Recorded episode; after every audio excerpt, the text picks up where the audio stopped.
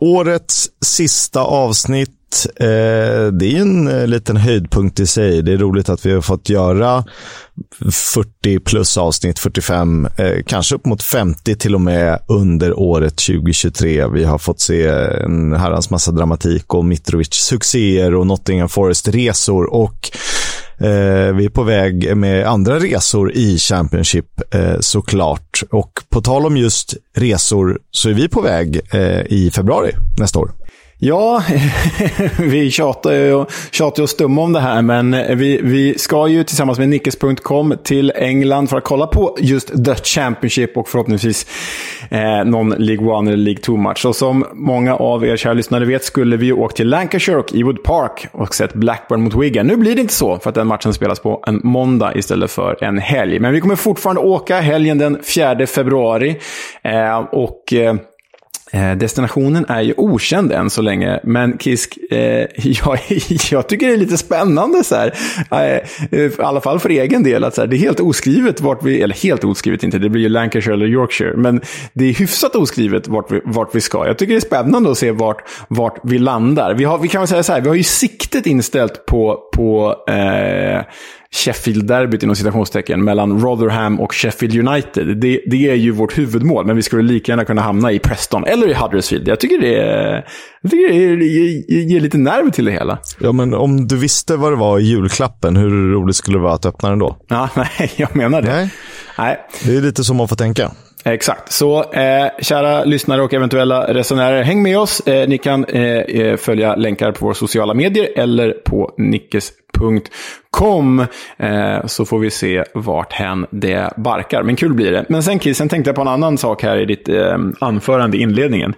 Är vi så, jag ska inte säga dåliga, för det är vi kanske inte, men är vi så lite slappa att vi missat räkningen i våra avsnitt? Tänk om vi har missat hundra, nummer hundra avsnittet. Kan vi ha gjort det? Eh, eh, nej, det kan vi nog inte ha gjort. Eh, ska alla kära lyssnare få höra mina fantastiska kunskaper inom matematik, eller? Ja, jag gillar det. Läste trots allt matte C på gymnasiet. Förstod exakt ingenting. Samma här. Eh, nej, men vi spelade väl in tjugohundratjugotvå eh, förra hösten. Och så har vi väl spelat in eh, fyrtiofem skulle jag gissa här. Så att vi kommer nog inte vara nå hundra förrän nästa höst. Tror jag, om jag räknar rätt. Ja, det kanske är så. Det, men vi borde ha koll på det, för eh, jag gillar ju att vissa tycker sånt är trams. Jag gillar ju att fira sånt där. Han spelade sin hundrade match eller han gjorde sitt eh, hundrade mål.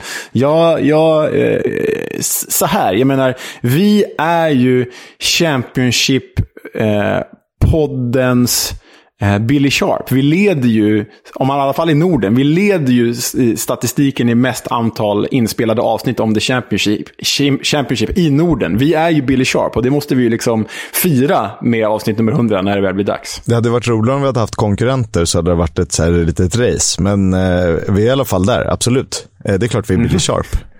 Såklart vi är det.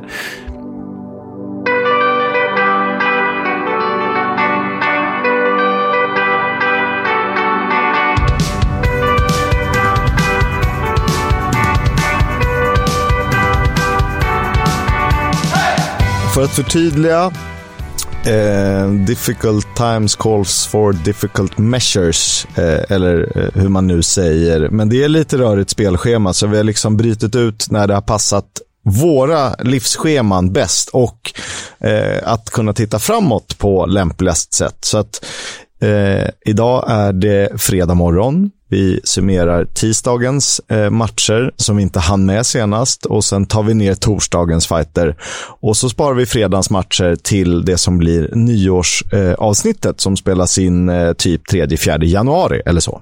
Korrekt, helt rätt på det faktiskt. Bra, eh, det var tillräckligt tydligt för alla. Så då tycker jag att vi dyker rakt in i eh, tisdagens matcher, och eh, den första spelades mellan Burnley och Birmingham, och det var ju ingen snack om saken. Nej, det var det ju inte. Det blir ju tre noll till eh, favoriten av The Clarets här. Eh, där eh, Anass Zaroury, marockanen som var iväg på V M men inte fick spela så mycket, han var tillbaka och han gjorde mål efter fyrtioåtta sekunder. Vilket innebär att han gjorde den här säsongens hittills snabbaste mål. Och efter det var det ju brant uppförsbacke för Birmingham, kan vi säga. Ja, det var ingen snack om saken när det kom till avsluten heller. För nio ett i avslut och sextiosju procent bollinnehav eh, och på turfmoor som ju inte har blivit någon tjongabollen, tjongavallen, utan har blivit ett Camp Nou för, för Vincent Kompanys supergäng. Ja, så, så är det ju verkligen. Och, och det var ju inte bara Anass Zaroury som stod ut här. Det är faktiskt riktigt läckert mål. De, de spelar sig ju igenom. Det känns som att alla spelade med i, i, i passningarna här på de fyrtioåtta första sekunderna innan det blir ett noll. Men riktigt läckert mål. Och sen följer ju faktiskt Connor Roberts upp av alla människor med ett plus ett. Han satte själv två noll och spelade fram Nathan Tella till tre noll. Bra för en högerback. En V M-spelare också, representerade ju Wales och var ju mer eller mindre given ute till höger i backlinjen, om man nu vill kalla det så. Scott Hogan saknades i Birmingham och det har ju varit ett avbräck för att han inledde den här säsongen åtminstone på ett väldigt fint sätt.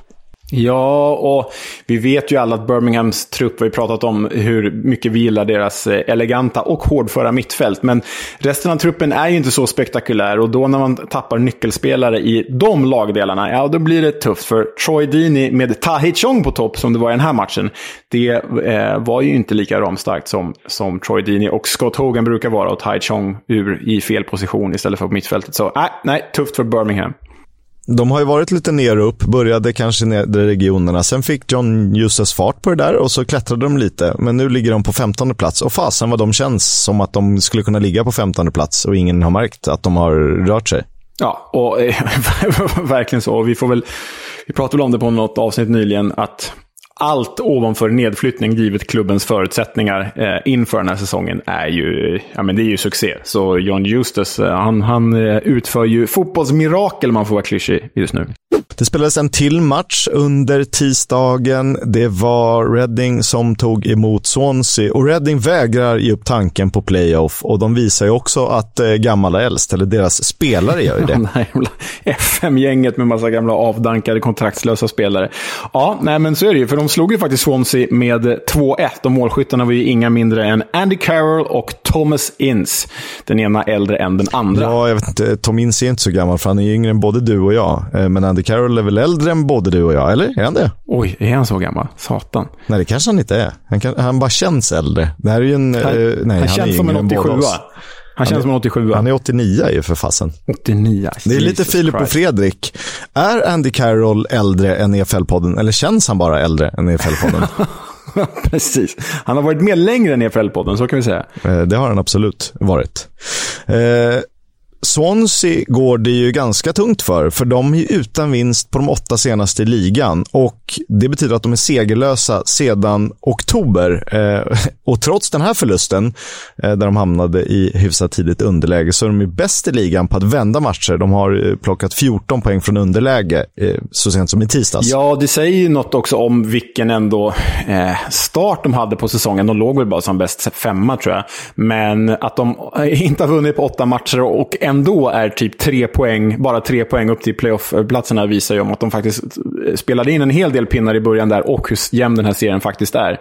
Sen är det ju så, nu snor jag det här rakt av från dig, för det är du som har skrivit det, men det här var ju ett derby där bollinnehav i fortsättningen av våra idiotiska derbyn. Ja, jag vet att den är dålig, men ja, ber om ursäkt. Men jag, men jag vet inte om det är så mycket derby, men vi, men vi säger så, för jag menar Reading har ju lägst bollinnehav i hela serien och Swansea högst. Så det blir ju en, en, en överkörning i det derbyt, även om det var faktiskt Reading som vann. Exakt matchen. Så. Eh, jag vet inte vad man ska säga. Varandras motsatser, eh, bollinnehavsderby. Eh. Nu är vi långt ut på djupt vatten. Ja. Men det jag tycker är, eh, om vi liksom tar en liten paus och summerar överlag och tittar lite på tabellen så där i den här matchgenomgången eh, med lite Swansea-ögon, så tycker jag det märks just nu när det är tufft schema, det har varit V M, lag har haft spelare iväg, det märks vilka som har de bästa trupperna, för det är de som plockar väldigt mycket poäng även fast det är tajt matchande. Ja, så är det ju. För du, som du är inne på, Swansea har ju tappat, eh, Blackburn börjar tappa nu. Det här är trupper som är tunna, medan de som har breda trupper, typ West Brom, typ Middlesbrough, typ Burnley, typ Sheffield United, ja, de, de, de vinner ju och vinner och vinner. Sen borde ju kanske Watford och Norwich vinna mer än vad de gör, men, men det är ju en annan historia. Watfords trupp har vi varit inne på, den är inte så bred som man kanske tror. Norwich är ju det dock. Nej, det är för höga toppar, för djupa dalar, och Norwich är eh, ett eget kapitel. De får vi summera mer med nya tränare och sånt. Om vi återvänder då. Det är ju väldigt svårt för Swansea att spela det typen av Russell Martin-lir de vill göra. Särskilt när de har... Alltså sen Kyle Naughton har ju varit väldigt bra den här säsongen, tycker jag. Och en sån som Joel Lattebaudière, med otroligt vackert efternamn, eh, som vi varnade för inför förra säsongen. Han har ju också eh, börjat eh, växla upp lite nu. Och de började på bänken i den här matchen. Och... det kanske är så att man behöver en Kyle Naughton, vilket är sjukt i sig. Ja, nej men alltså, dels behöver de ju sina startspelare, för de har, de har ju inte den bredden som du är inne på. Eh, men sen är det ju faktiskt så enkelt, nu blir det en McLaughlin-analys här igen, men Joel Pirou har inte levt upp till eh, förra säsongens målskytte, och Michael Obafemi har inte heller gjort det, och, och Jamie Patterson ska vi, inte ens, ska vi inte ens prata om. Så där har ju Swansea tre målskyttar som ingen har klivit fram i år, och tittar man på statistiken är ju Swansea en av klubbarna med, som skapar flest chanser, men som är minst effektiv. Så äh, börja göra mål, Pirou, så kommer det faktiskt gå eh, ganska mycket bättre. Men sen har det ju varit spelare som har klivit fram i andra led jämfört med förra säsongen, som du är inne på. Kyle Naughton, Nathan Wood har varit väldigt bra, skulle jag säga. Ryan Manning sett fin ut. Ja. Exakt. De fick en straff, eh, Reading, vid ställning ett noll. Jag tyckte den var lite väl billig. Eh, Jakomeite tyckte detsamma, så att han brände den långt, långt över. Och eh, då var det någon slags eh, utjämningsbidrag i matchen. Eh, sen ska det ju tilläggas att eh, Swansea hade lite chanser, men Joe Lumley gjorde en väldigt fin insats. Det säger du, ja. Det får stå för dig. Nej, men det gjorde, det, det gjorde han faktiskt. Absolut. Han, han gjorde en bra match, helt klart. Andy Carroll likaså. Ni hörde vilka som gjorde målen för Reading. Liam Cullen reducerade, och de hade chanser i slutet, men det räckte inte till. Reading tre poäng. Och eh, hatten av Paul Ince för det här, om det är ditt verk, vilket det verkar som. Vi traskar vidare till torsdagens matcher. Det var ju spelet under onsdagen. Den första, den tidiga, det var ett London-derby krystat, men det var ett Greater London-derby om man så vill. Eh, Q P R tog emot Luton, och det gick inte som så många hade tänkt sig kanske.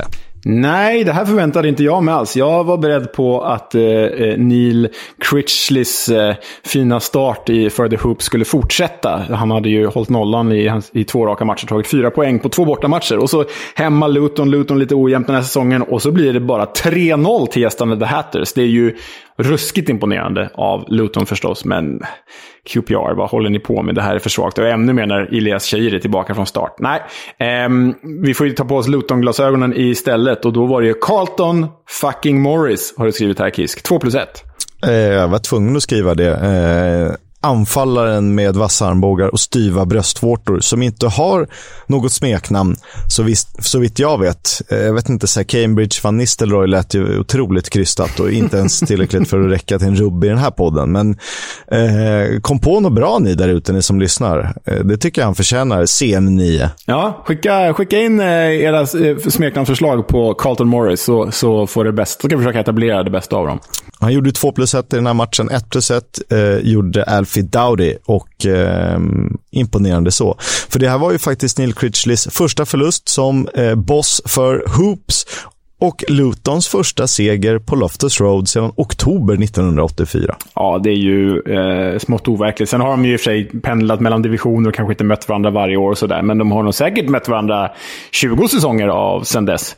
Eh, så nej, eh, en stark victoria för The Hatters som sagt. Q P R ägde ju bollinnehavet, och Ilias Cheir spelade fint, men fastnade lite sådär som gjorde förra säsongen, att han är fin och mjuk och härlig och avig, men lyckas inte alltid med slutprodukten. Det har han ju lyckats bättre med den här hösten än, än, än eh, förra året. Men du, Kisk, det här var Q P R:s fjärde raka hemmaförlust. Så svaga har de inte varit sedan Premier League-säsongen fjorton femton.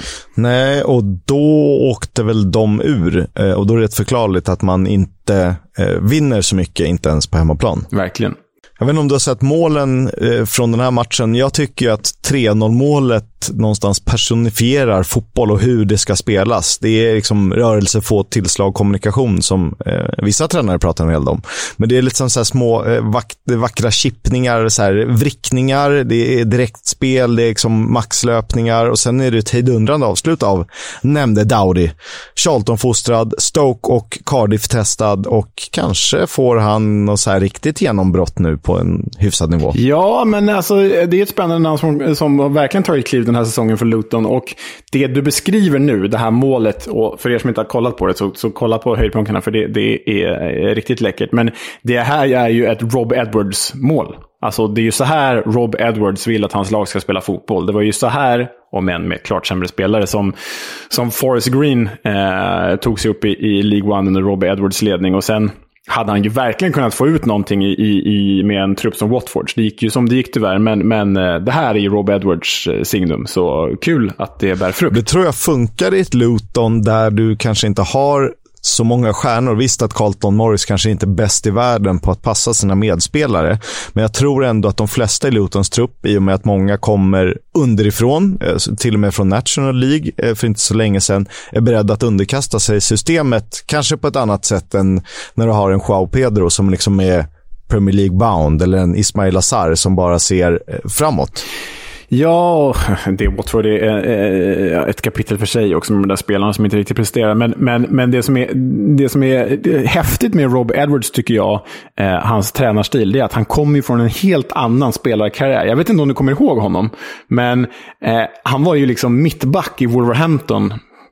Ja, men under kanske mina mest formativa år, det var ju typ så här tjugohundratre till tjugohundrasju eller något sånt där, tjugohundranio någonstans. Jag ska gå in på hans sida här på Wikipedia och kolla. tjugohundrafyra till tjugohundraåtta spelade han i, i, i Wolverhampton, gjorde hundra matcher. Men det var ju, som jag kommer ihåg dem, en extremt defensiv back där. Alltså det här var ju sista manförsvararen, och det talar väl hans mål om. På tvåhundratretton ligamatcher gjorde han fem mål i karriären och femton landskamper för Wales. Eh, nej, men han var ju också del av det här Mick McCarthy...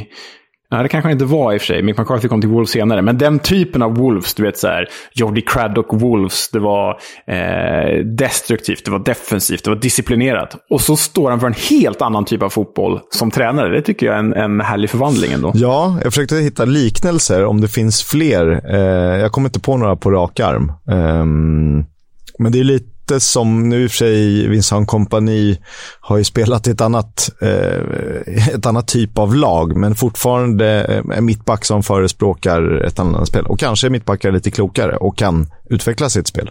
Det är klart vi är klokare. Du är mittback. Klart det är. Vad skulle jag annars, vad skulle jag annars vara? Jag kan inte springa och jag är lång. Det är klart man blir mittback. Eh, unused sub. Ja, det är mer träffande. Nej, jag har också suttit kvist i mina dagar. Eh, sen måste vi fastna vid Lyndon Dykes, som jag, alltså jag försökte hitta någon, slå ihop honom, men när han är dålig så är han den sämsta versionen av en helt målofarlig Oscar Estupinan, eh, plus något mer, men ja, jag lider lite med honom. I, ja, det funkar inte just nu. Ibland eh, går det bättre. Ja, nej, men det är ju så här stimmanfallare. Och sen vill man ju att det ska gå bra för honom. Man, för han är en sån jävla trash-talker och så här söndertatuerad. Han känns ju bara, du vet, så här trashig överlag. Man vill att det ska gå bra för den här tandlösa jäveln. Men, men det gör ju inte det, tyvärr. Blackburn går eh, sådär för hela tiden. Eh, det enda vi vet är att de absolut inte kan kryssa. För de har noterats för tretton segrar och tolv förluster hittills, och det är ju häpnadsväckande bara det. Ja, och det blev ju det här blev ju tolfte förlusten då, för de tog ju emot Middlesbrough hemma på Ewood Park, och de tog ju ledningen genom Ryan Hedges redan efter drygt fem minuter, men en utvisning på John Buckley i den andra halvleken ställde till det. Det stod i för sig ett ett efter mål av Marcus Fors, men det slutade ju ett två.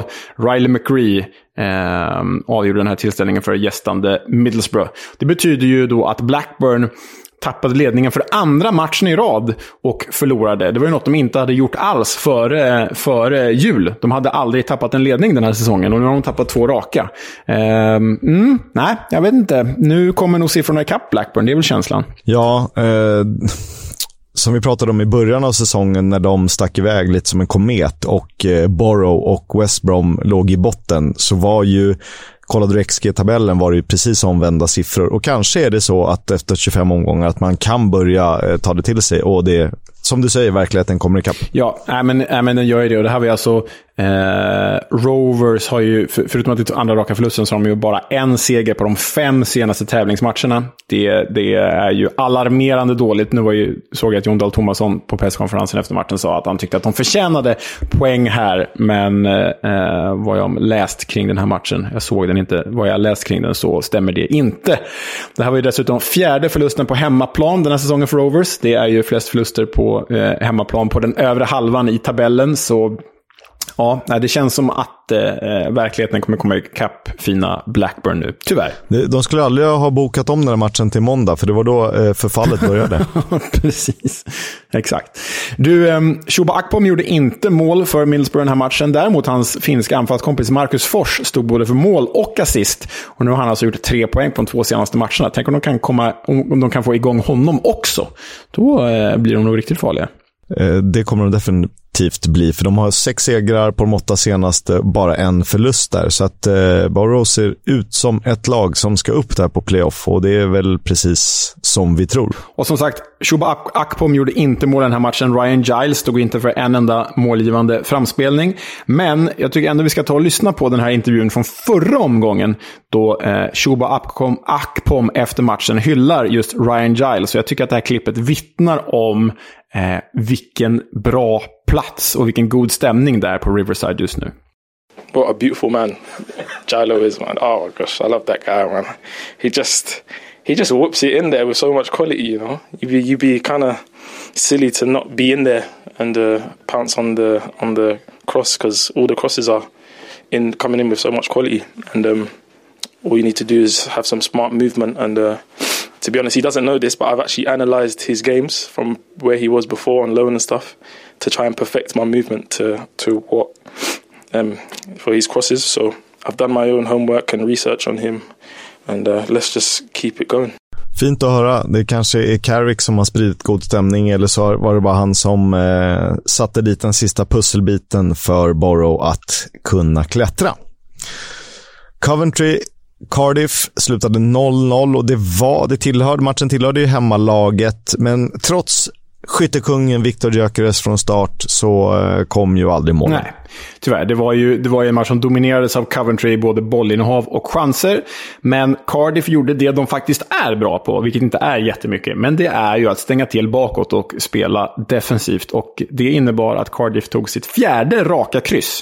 Eh, det saknades ju en hel del nyckelspelare eller fram, eh, framstående personligheter. Coventry hade Callum O'Hare, Kyle McFadden och Matt Godden borta, medan Cardiff saknade C R fyrtiosju, Callum Robinson, alltså Kion Etete bland andra. Mm, nej, men då, det påverkar den här tillställningen också förstås, och vad jag såg nu här i morse att Callum O'Hare kommer vara borta länge, och det är ju ett tungt tapp för Coventry. På tal om ja. tunna trupper kontra breda trupper. Ja, han skadade sig veckan. Jag satt och kollade, det såg ju sådär ut. Eh, sen kanske ni har noterat att flera lag i Championship spelar till borta eller tredje ställ. Eh, om vi börjar med just den där grejen, så är det en kampanj som är No Home Kit från organisationen Shelter. De jobbar ju med att alla ska ha rätt till tak över huvudet, vilket naturligtvis är väldigt fint. Jag vet inte om det går att jämföra med eh, eh, Stockholms Stadsmission eller eh, Situation Stockholm på något sätt. Det kanske är helt snett, men eh, en fin kampanj i alla fall, och eh, Coventrys tredje tröja är ju fantastiskt snygg, och dessutom så har de ju hämtat inspirationen eh, till färgerna från glasmålningen i deras kyrka. Mm, jag älskar ju sånt. Alltså när, när det finns en tanke bakom tröjorna, när det finns en symbolik, och det är precis samma sak med klubbmärken som jag ändå kan en del om, får man väl säga. Ehm, älskar när det finns en symbolik där det inte bara är ett mönster för att nu gör vi en cool tröja som är neongul och, och, och randig. Man bara, jaha, varför då? Men så fort det finns en förklaring så blir det så jäkla mycket mer värt det. Och det kommer ju faktiskt mer och mer i tröjindustrin. Och här får man ju säga att eh, Coventry är ju, den här tredje stället är ju ett av säsongens bästa i The Championship, helt klart. Särskilt när man vet det. Och det känns som de stora drakarna eh, har blivit lite mätta på sistone. Och att det är mindre märken. Eh, ingen nämnde, ingen glömde. Det är väl Hummel som gör Coventrys tröjor. Och sen har du Irea eh, som kör den här italienska, engelska kopplingen som är rätt härlig i IF överlag, och att det är de som faktiskt vågar ta ut svängarna på ett, på ett stiligt sätt också. Ja, nej, men det, det, de, de stora har ju utmanats. Vi, vi har ju, bara för att få det sagt, vi har inget samarbete med någon av dem. Vi öppnar för samarbete med alla av dem. Men, men eh, de stora eh, Adidas och Nike har ju fastnat i så här template-tänk, att de kör liksom så här tröjmallar. Alltså, nu har vi, det såg man i V M framförallt på Nike-tröjorna, nu har vi mallar där alla tröjor ser likadana ut fast de får liksom olika färger eller så. Men ja, där typ Hummel skulle jag säga har varit ledande de, de, de ja, två, tre senaste säsongerna. De eh, tänker annorlunda och då blir det bra. Huddersfield, Rotherham två noll i någon form av, eh, ska man kalla det någon form av Yorkshire fight eller? Ja, men en Yorkshire fight var det ju, det var det ju definitivt. Men om vi kan klämma till med bollen och havsderbyn och med fågelderbyn, då borde ju nog kunna klämma till med långväga Yorkshire-derby här också, tror jag. Ja, men det blev ju, för att prata matchen då, det blev ju faktiskt två noll till Huddersfield här. Och det såklart efter att jag sågade skiten ur deras tränare Fotheringham och hans Felix Magath-kopplingar. För det här liket lever ju, när de två raka segrar, och det är ju med bara spelmål helt plötsligt. De har gjort fyra raka spelmål. Det har ju Huddersfield inte gjort på hela säsongen annars. Så imponerande med deras mått med. Det var en rätt jämn match i övrigt där Dwayne Holmes sköt första målet och där Jordan Rhodes genom två noll befäste sin andra plats i maratonskytteligan i The Championship. etthundratjugotre fullträffar totalt, vilket betyder att han bara är sju bakom Billy Sharp, och det är inte omöjligt även om Billy Sharp är en högst kompetent anfallare. Nej, men det blir kul att följa den duellen. Den som, den som spelar längst gör väl flest mål, det känns det som. Terriers, nu med de där två raka segrarna, det är ju en tät tabell, det har varit inne på, innebär att de är på placeringen precis under strecket. De har alltså lämnat jumboplatsen, är precis under strecket och har faktiskt bara två poäng upp till just Rotherham och till Hull i nuläget. Um, mm, det, det kan bli en ljus vår för uh, Huddersfield ändå, trots allt. Ja, jag tycker ändå att de har eh, lite mer än Wigan, eller ganska mycket mer än Wigan, och eh, Blackpool ser ju lite, tyvärr lite hopplösa ut eh, till Huddersfields stora fördel. Jag tycker de har kanske en högre spets. Då. Ja, det, det har de väl. Vi, vi får ju se nu vad, vad den här våren kan ge. De skulle inte handla något i januari, det kan ju ligga dem i fatet. Men ja, och tittar man på Rotherham eh, så är det ju fritt fall för dem. Trots att Victor Johansson spelar livet ur sig så har eh, The Millermen nu inte vunnit på fem raka matcher. De slog ju Blades i derbyt i början av november och sen dess har de alltså inte vunnit. Och då faller man fritt, bara två poäng ner till nedflyttning nu alltså. Tufft läge för Rotherham alltså. Det var inte så roligt eh, att man inte fick välja eh, vilken match man skulle titta på eh, sena av, i alla fall av tjugo fyrtiofem avsparkarna, utan det var ju eh, enligt det engelska tv-avtalet Millwall Bristol City som även gick på svensk tv. Och åh, noll noll. Två skott på mål. Ja, alltså jag vet inte, det, det gick ju faktiskt två, man kunde kolla på två matcher. Det var den här tjugo fyrtiofem, Millwall Bristol City, och så tjugoett femton var det väl, konstig start. Eh, eller var det tjugo tjugoett noll noll, eh, Blackpool Sheffield United. Och jag funderar på det här, att både du och jag väljer Millwall Bristol City framför Blackpool Sheffield United, där vi vet att Sheffield United är typ ett av de två bästa lagen i serien, spelar bra och rolig fotboll. Så här, det är ju redan väldigt hipster att göra en podd om The Championship. Det är redan hipster att titta på The Championship istället för Premier League. Men då väljer alltså du och jag Millwall Bristol City framför Blackpool Sheffield United. Det är ju liksom ännu hipstrigare i hipstrigheten. Ja, men det är det. Sen är ju Millwall populär kulturhistorien då i, i fotbollssegmentet. Men jag tänkte att det kanske kan lossna lite för Bristol City i en sån här match. Eller att Millwall med The Bermondsey Bergkamp på topp gör liksom livets insats, så vi får se ett hattrick. Men icke sa Nicke, det var ett otroligt oinspirerat hemmalag. Ja, nej, jag, jag valde faktiskt den här matchen för att jag håller en liten tumme för, för Bristol City, eh, som vi var inne på tidigare, och för att jag vill se just Ian Fleming mer än vad jag har sett i, i, i Millwall. Men ingen bjöd ju till, och närmast var väl Andy Weimann, den där chansen han har i andra halvlek när han står, vad är det, typ målgårdslinjen och eh, skjuter utanför.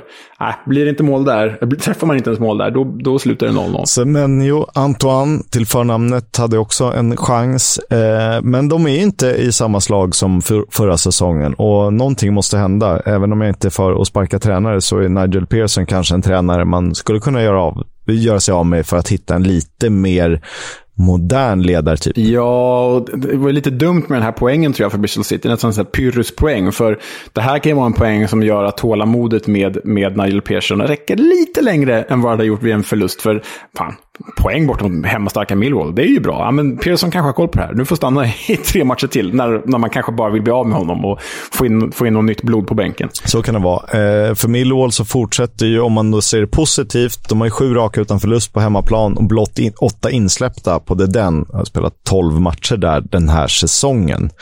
Och vänder man på det för Bristol City så är det ju bara en seger på de nio senaste, och det är ju inte tillräckligt, tycker jag, med den här truppen. Nej, nej, absolut inte. Jag menar, det här var ju en visserligen obalanserad trupp förra säsongen, men ändå en hyfsat kompetent trupp som bara har blivit bättre. Eh, och så går det så här. Nej, nej, nej, nej, nej, nej. Bristol City, skärpning. Ni som följer Millwall noga vet nog att George Long, nu med det första, ma- första valet mellan stolparna eh, sedan en tid tillbaka, jag tror han har stått elva matcher i rad. Eh, och petar ju då trettiofemårige Bartosz Białkowski, som varit en av seriens vassaste burväktare de senaste åren. Men hans kontrakt löper ut i sommar, och eh, Gary Rowett pratar ju faktiskt om att liksom, George Long har jobbat stenhårt på träningarna, övertid varje, varje pass, och eh, till slut kommer chansen och han tyckte det var läge, och i och med att kontraktet löper ut så kanske han inte vill satsa på en trettiofemåring. Fullt förståeligt. Nej. Nej, men det är väl dubbelt här. George Long har gjort det bra och Białkowskis kontrakt går ut. Det är dubbelt. Det är, alltså, det finns, det är bara anledningar nog att, att satsa på George Long. Ja, istället. Och det har nästan känt så pass stabilt med Long så att man inte har sett att de har bytt målvakt, typ. Nej, exakt. Att han fortsatt på, på det positiva där i alla fall. Exakt. Lite störigt att han heter George Long. Alltså, en målvakt heter ju inte George Long. Den, George Long är ju en vänsterback i Wolverhampton. Det hör man ju direkt. Han är ju inte en målvakt liksom. Men, men, han får, han får heta så. En utlånad vänsterback från Wolverhampton. Precis. Wigans fria fall, det fortsätter i allra högsta grad. Medan Sunderland eh, gör som de ska. De klättrar uppåt. Och eh, mycket tack vare deras eh, galna offensiv. Och de har ändå råd att starta med stjärnorna på bänken. Ja, nej, men otroligt. Alltså, Sunderland smackar till Wigan på bortaplan med fyra ett. Nu är Wigan inte bäst i, i serien, det vet vi ju. Knappt bäst i stan, vad som än finns där för skit. Men, men eh, fyra mål gör Sunderland och fyra olika målskyttar. Ellis Sims, Ross Stewart, Patrick Roberts, Amad Diallo. Det är ju, äh, det är ju fantastiskt. Sunderland är fantastiskt. Jag, jag vill påminna dig om att någon gång när vi summerade serien hittills den här säsongen, det var typ i oktober eller sådär, då sa jag att Sunderland skulle kunna bli ett playoff-lag. Men eh, jag vet inte om du minns det, men det lyfter jag gärna fram nu. Nej, men jag eh, tror väl att vi hade dem typ mitten slash nedre halvan inför säsongen, men pratade en del om att med det publiktryck som finns så är man ju, lite som vi pratar om Nottingham Forest, men de har ju större chans att lyckas Eh, en Bournemouth till exempel i Premier League, givet den historia som finns och eh, möjlig satsning. Det är lite samma med Sunderland här. Ja, det är det ju. Liksom får, får, alltså, Sunderland-fansen är ju klubbens egna ok. För får man, får man luft under vingarna som nu, då är det en enorm skjuts att ha fyrtio tusen med sig på hemmaplan och fem tusen med sig på bortaplan. Men går det dåligt som det gjort de senaste åren, nej, då är det inte kul att spela på Stadium of Light, för då är det trettio tusen arga jävlar istället som står och skriker på en.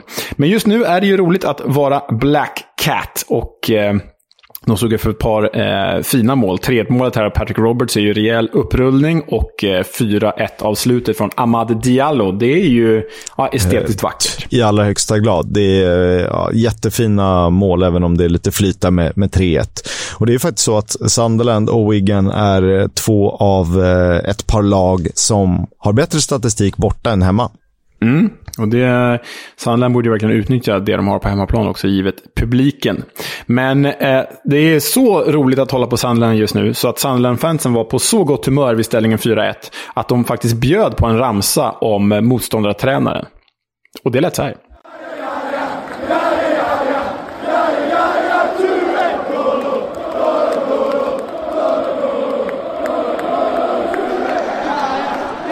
Man har ju hört den ramsan lite under dart-V M. Jag vet inte vad den har med dart att göra, men eh, Torena kanske var jätteintresserad av eh, pilkastning. Eh, för övrigt väldigt underhållande att kolla från Alley Pally. Eh, men det är roligt att kunna bjuda på den. Eller ja, Kolo Toré tyckte nog inte var jätteroligt att bjuda på den. Men eh, här är en liten banter där från eh, britterna i norr.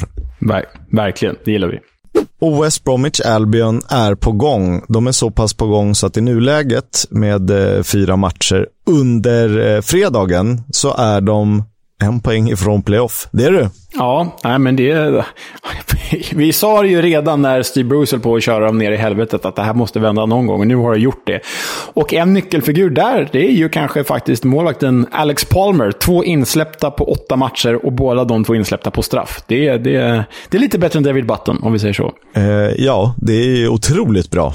Eh, och trots att Corberán-favoriten Matt Phillips var sjuk och missade matchen så bärgade man tre stabila poäng hemma mot P N I. eh, två noll blev det. Okay, Yokushlu, turken, med båda fullträffarna, och det är två fina avslut. Ja, och det är så här lite det är så här typiskt, det är så här unsung hero, defensiv mittfältare, gör aldrig några mål och så gör han två samtidigt.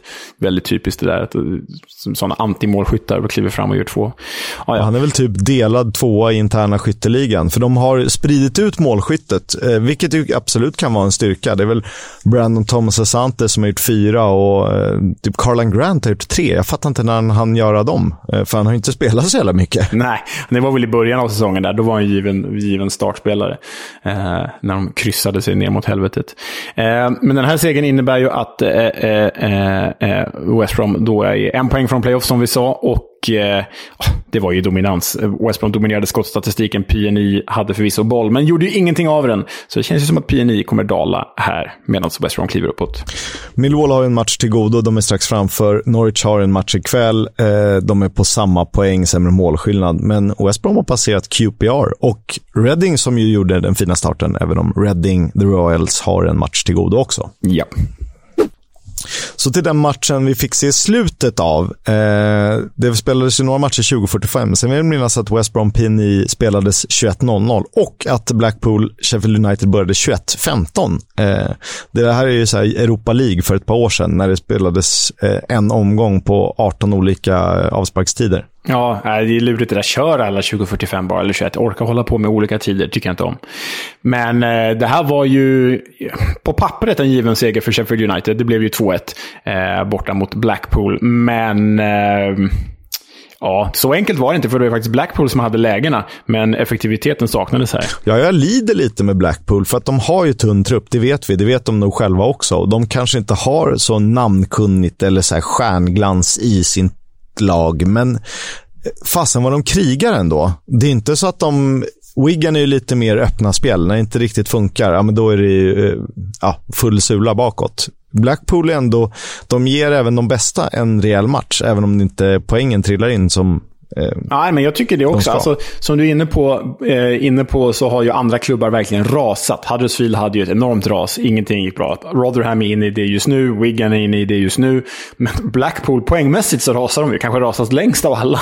Men, men de är ju hyfsat bra i alla matcher. Och, och, och det här gänget som de har, det är kanske lite för ungt, oerfaret och naivt. För det är ju en massa inlånade unga talanger. Men de är ju härliga. De är ju roliga och underhållande med... Allt från Corbiano till Yates till... Gary Medin, Marvin Ekpiteta. Ja, precis. Och han som var i Blackburn förra säsongen, Leeds-lån, Ian Poveda. Alltså det, det, det är ju härligt gäng det här, men det går ju inte riktigt som det ska. För det blev ju ett två. Sheffield Uniteds femte raka seger för övrigt. Eh, men Blackpool, du är inne på det. De har en tunn trupp redan som det är. Igår så saknade de åtta spelare, varav sju var skadade, en avstängd. Ja, då är det ju tufft alltså. Eh, och därtill så har ju Jerry Yates helt tappat formen. Han har gjort mål på nio matcher. Alltså han har inte gjort mål sedan slutet av oktober. Och då gjorde han förvisso sju mål på fem. Men det hade kanske varit bättre att sprida ut det. Eh, det hade det ju varit. Eh, bollen rund också. Det är den väl. Eh, en spelare som eh, blommar som bara den är ju Ilman Ndiaye. Vi fick frågan igår. Är han seriens bästa spelare? Ja, men han kanske är det. Eh, han gör ju både poäng och assist som ingen annan. Eh, poäng och assist. Mål och assist eh, som ingen annan. Han sp- här spelar han fram till båda målen. Det var Sander Berge. Det var James McAtee. Wow. Mm, James McAtee mål för andra matchen i rad dessutom. Det är en kille som, eh, som flyger. En annan som flyger är Anel Ahmedhodzic. Spelade ju hela matchen, gjorde inget större avtryck så, men eh, fortsätter ju vara den mest uppskattade defensiva pjäsen i detta Blades. Eh, Michael Appleton eh, vill inte tacka sina eh, hemmasupportrar. Nej, och det här har ju pågått i flera matcher, men börjat ådra sig rubriker nu. Han har inte applåderat fansen vare sig hemma eller borta, för att han sa nu att det spelar inte någon roll vad han gör, oavsett om det går bra eller dåligt, om jag fattar fel beslut eller rätt så kommer jag bli utbuad ändå, och därför tänker jag inte tacka några som buar ut mig. Eh, så det här känns ju som att eh, det är på väg att gå åt helvete. Ja, eh, så säger man ju inte, för det är bara dumt, och så kanske det inte är, det är inte nödvändigtvis managern som blir utbuad. Det kanske är resultatet som står i centrum här. Eh, och så ser det ju runt om i världen om ett... Eh, de kanske inte förväntar sig att ta tre poäng mot Sheffield United, men eh, det kanske är, man försöker hitta någon tändvätska. Man har ju stått och buvat på läktare själv. Ja, man vill ju visa sitt missnöje på något sätt. Man kan ju stötta laget fast man är missnöjd. Men, men här, jag undrar om vi har något nytt programsegment på gång, för det är paranoida managers. Nu har vi paranoida brittiska managers. Nu har vi ju Michael Appleton, Dean Smith och eh, det var en tredje som vi, vi just det, eh, Nigel Pearson. Det är tre veckor i rad som de här eh, gubbarna har. Men vi har Vi har ju veckans Warnock, räcker inte det? Jo, det är samma sak för sig. Ja. Vad har de nu? Eh, noll segrar på åtta matcher. The Tangerines. Eh, och då kan de heta Tangerines eller Seasiders så mycket de vill. Men eh, tufft ser det ut. Och som vi har känt att det här är lite på väg neråt. Även om det eh, spelmässigt ändå att de kan känna sig ursäktade. Ja, håller med.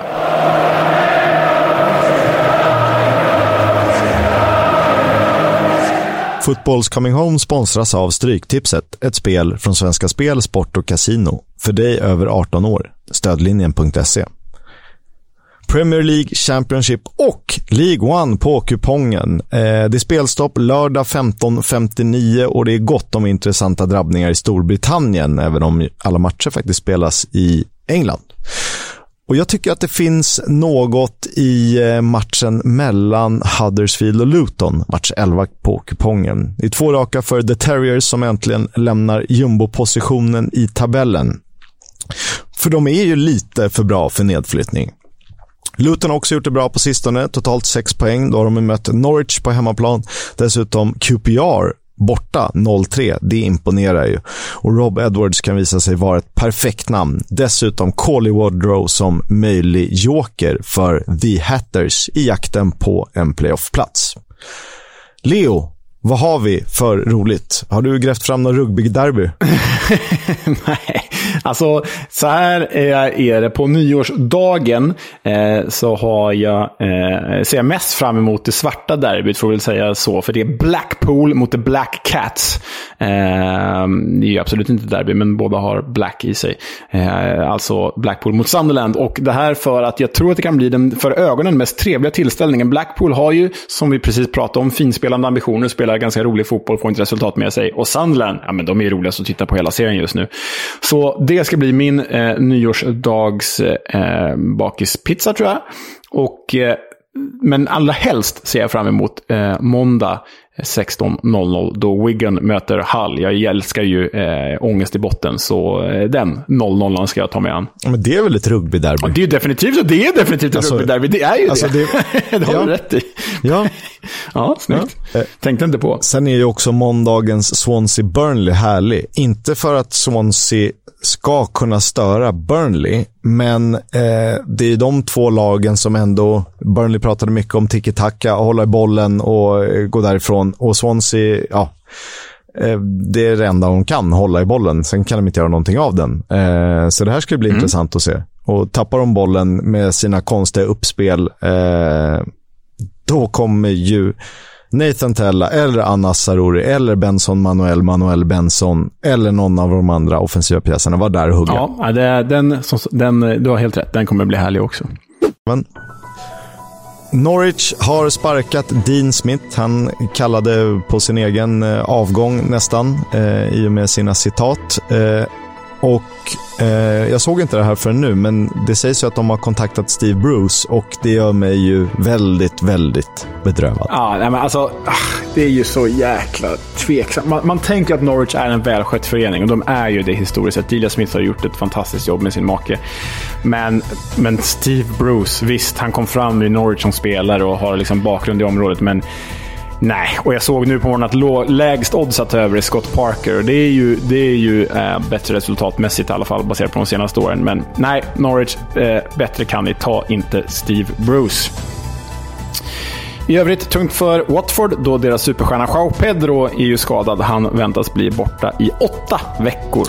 Brentford, Everton och Wolverhampton jagar alla svenska Viktor Gyökeres, skytteligaledaren i Championship, har även dragit till sig intresse från Leeds så sent som under torsdagen, rapporterades om det. Och eh, eftersom vi var eh, först med att rapportera om hans förhandlingar med Everton i eh, tidigare under hösten, så eh, håller vi på och kollar på saken så att ni vet. Charlie Austin nämnde vi att han har lämnat Brisbane Roar, lämnade vi för någon vecka sedan. Eh, nu kan han vara på väg till England och inte Reading utan till Swindon. Eh, det vore ju tråkigt. Sweden? Exakt. Äh, till Swindon. Eh, vi vill ju gärna se dem i The Championship igen, men visst, Swindon. Det är väl kul det med. Matthew Etherington, ni vet, eh, gamla Stoke-ikonen, och eh, Simon Davies med förflutet i bland annat Tottenham. Jag har ju båda de här två pjäserna. De lämnar sina uppdrag som tränare och assisterande i Crawley Town efter blott trettiotvå dagar. En seger, två förluster, men det kändes inte rätt för parterna, så de var helt överens om att bryta. En nyhet som vi gillar här i podden är att Phil Jagielka har förlängt sitt kontrakt med Stoke säsongen ut. Och då är vi fortfarande yngre än, alla, än några spelare i Championship. För att vi måste lägga ner den här podden när vi är äldre än alla som spelar. Så får det väl bli. Måste vi det? Nej. Everton är öppna för att sälja Wigan-lånet Nathan Broadhead, och det finns intresse i Championship. Jag läste en analys, och när jag läste den så tyckte jag att Preston North End, ja, men det är ett bra alternativ, så att, eh, det är väl inte omöjligt. Nej, och det eh, vore spännande. De behöver ju offensiva eh, nyförvärv, helt klart.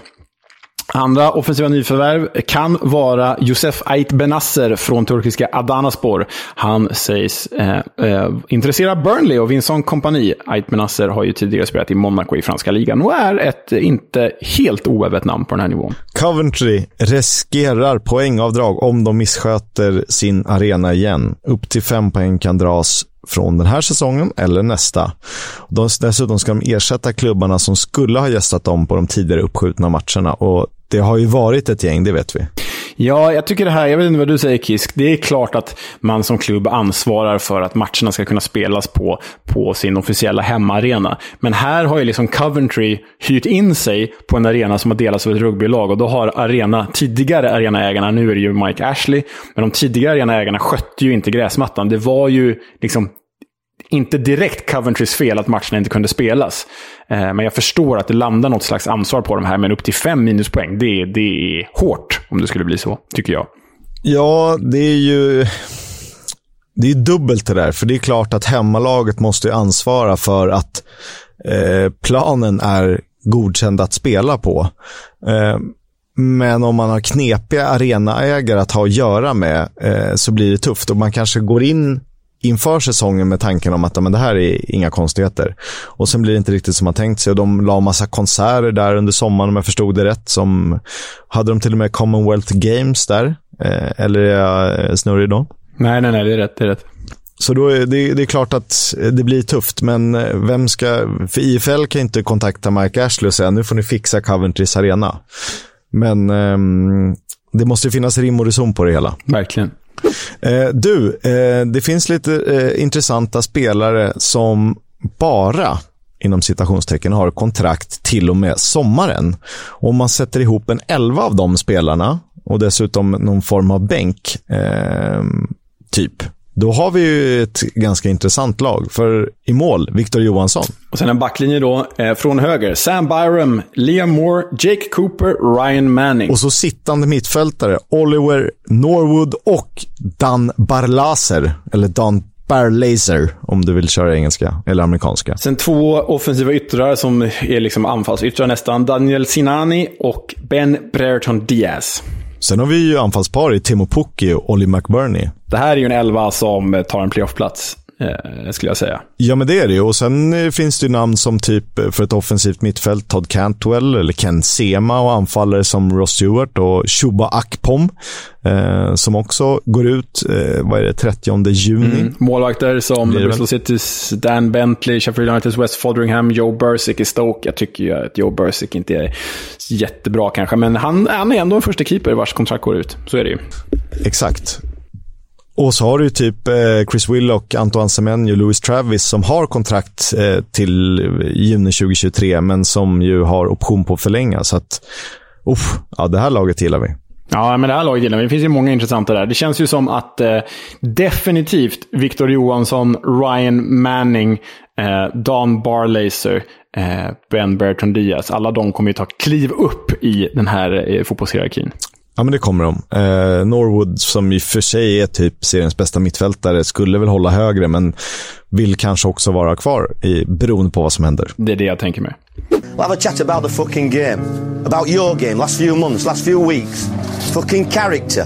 Jag ramlade på ett intressant klipp eh, där Craig Bellamy, honom eh, är väl svår att inte komma ihåg, som gick från så här lite bad boy-spelare till att nu vara eh, ganska polerad manager, eh, assisterande i Burnley. Eh, han eh, inledde sin karriär i Norwich eh, professionellt och eh, där och då mötte han Neil Warnock som tränade Bury, var det väl? Han hade tränat Bury, ja precis, yes. Exakt. Och eh, berättar om när Warnock då inte hade hyrt in men hade lejt två av spelarna till att, man kan väl säga, hålla koll på Bellamy, och det var eh, ganska tidiga hot, men eh, ja, han hade lite flyt med sig. It was Neil Warnock's team for Bury. He sent them off. He sent them off. Do you reckon? Yeah, he did. They wouldn't have done it on their own accord. Well, it was Bruce Rioch said it's him, it's the manager, because yeah. he's he's done that type of stuff before. And actually, during the game, I I go through it now. So they were there, they were waiting in a tunnel. Do you know, you come out and have a look at the pitch before you go in yeah, and get yeah, changed? They were there, look, yeah, they were waiting. Two of them, and they they looked tough as well. You know what I mean? And it was like, oh, Bellamy. So I've looked round back, and they've gone, um, they're gonna break your fucking legs today. And do you know, you just laugh, and I'm like, did I just hear that? And they looked at it, and they were serious. They were serious. There were two of them. What was the other, Patterson or something like that he was called? One of one of our players heard it as well. So he was like, just ignore him type of thing. He went off and he went and told Bruce Rioch. And he was fuming. He was like, that's Warnock. That's the manager. He's told him that. He's told him. He said, don't worry about him. Lucky enough, he got sent off after seven minutes, one of them did, for stamping on one of our players' heads. Like, I remember when I seen the red card, I was like, thank God for that. I'm like... Ja, eh, skönt för Craig Bellamy att... Eh... Warnocks hitmen blev utvisade innan de hann göra äh, han äh, infria sina löften. Jag tycker det är lite roligt att Craig Bellamy sitter och, och ondgör sig över det här, för var det inte han som skulle bryta Jordan Rises ben med en golfklubba? Eh, han kanske lärde sig om Neil Warnock där och då. Jag vet inte. Men han, känns det inte som han har blivit mer välkammad? Från lite halvligist till hel yllekille, en svärmorström nästan. Verkligen, han känns ja, det känns som väldigt oväntat du och Craig Bellamy och Vincent Kompany, så nej, Vincent Kompany har nog liksom friserat honom rätt, känns det som. Exakt. Hörrni, det var årets sista avsnitt. Eh, det har ju blivit typ tjugotvå tjugotre till antalet, vi lovar att räkna, ja. Men eh, vi säger tack för eh, all tid ni har lagt på oss. eh, Hör av er om det är någonting ni saknar, och det ska bli mer The Club, det ska bli mer The Profile eller vad vi kallar det, och lite andra roliga segment, och jag tror till och med att vi kommer ha en intervju till nästa års första avsnitt. Kul, det ser vi fram emot. Det gör vi, då är det E F A Cup special såklart. Ta hand om er, fira med värdighet, så säger vi gott nytt år. Gott slut, gott nytt år, god fortsättning, allt det där. Vi ses snart igen, hörs. Upptäckta vägar de han tar. När det regnar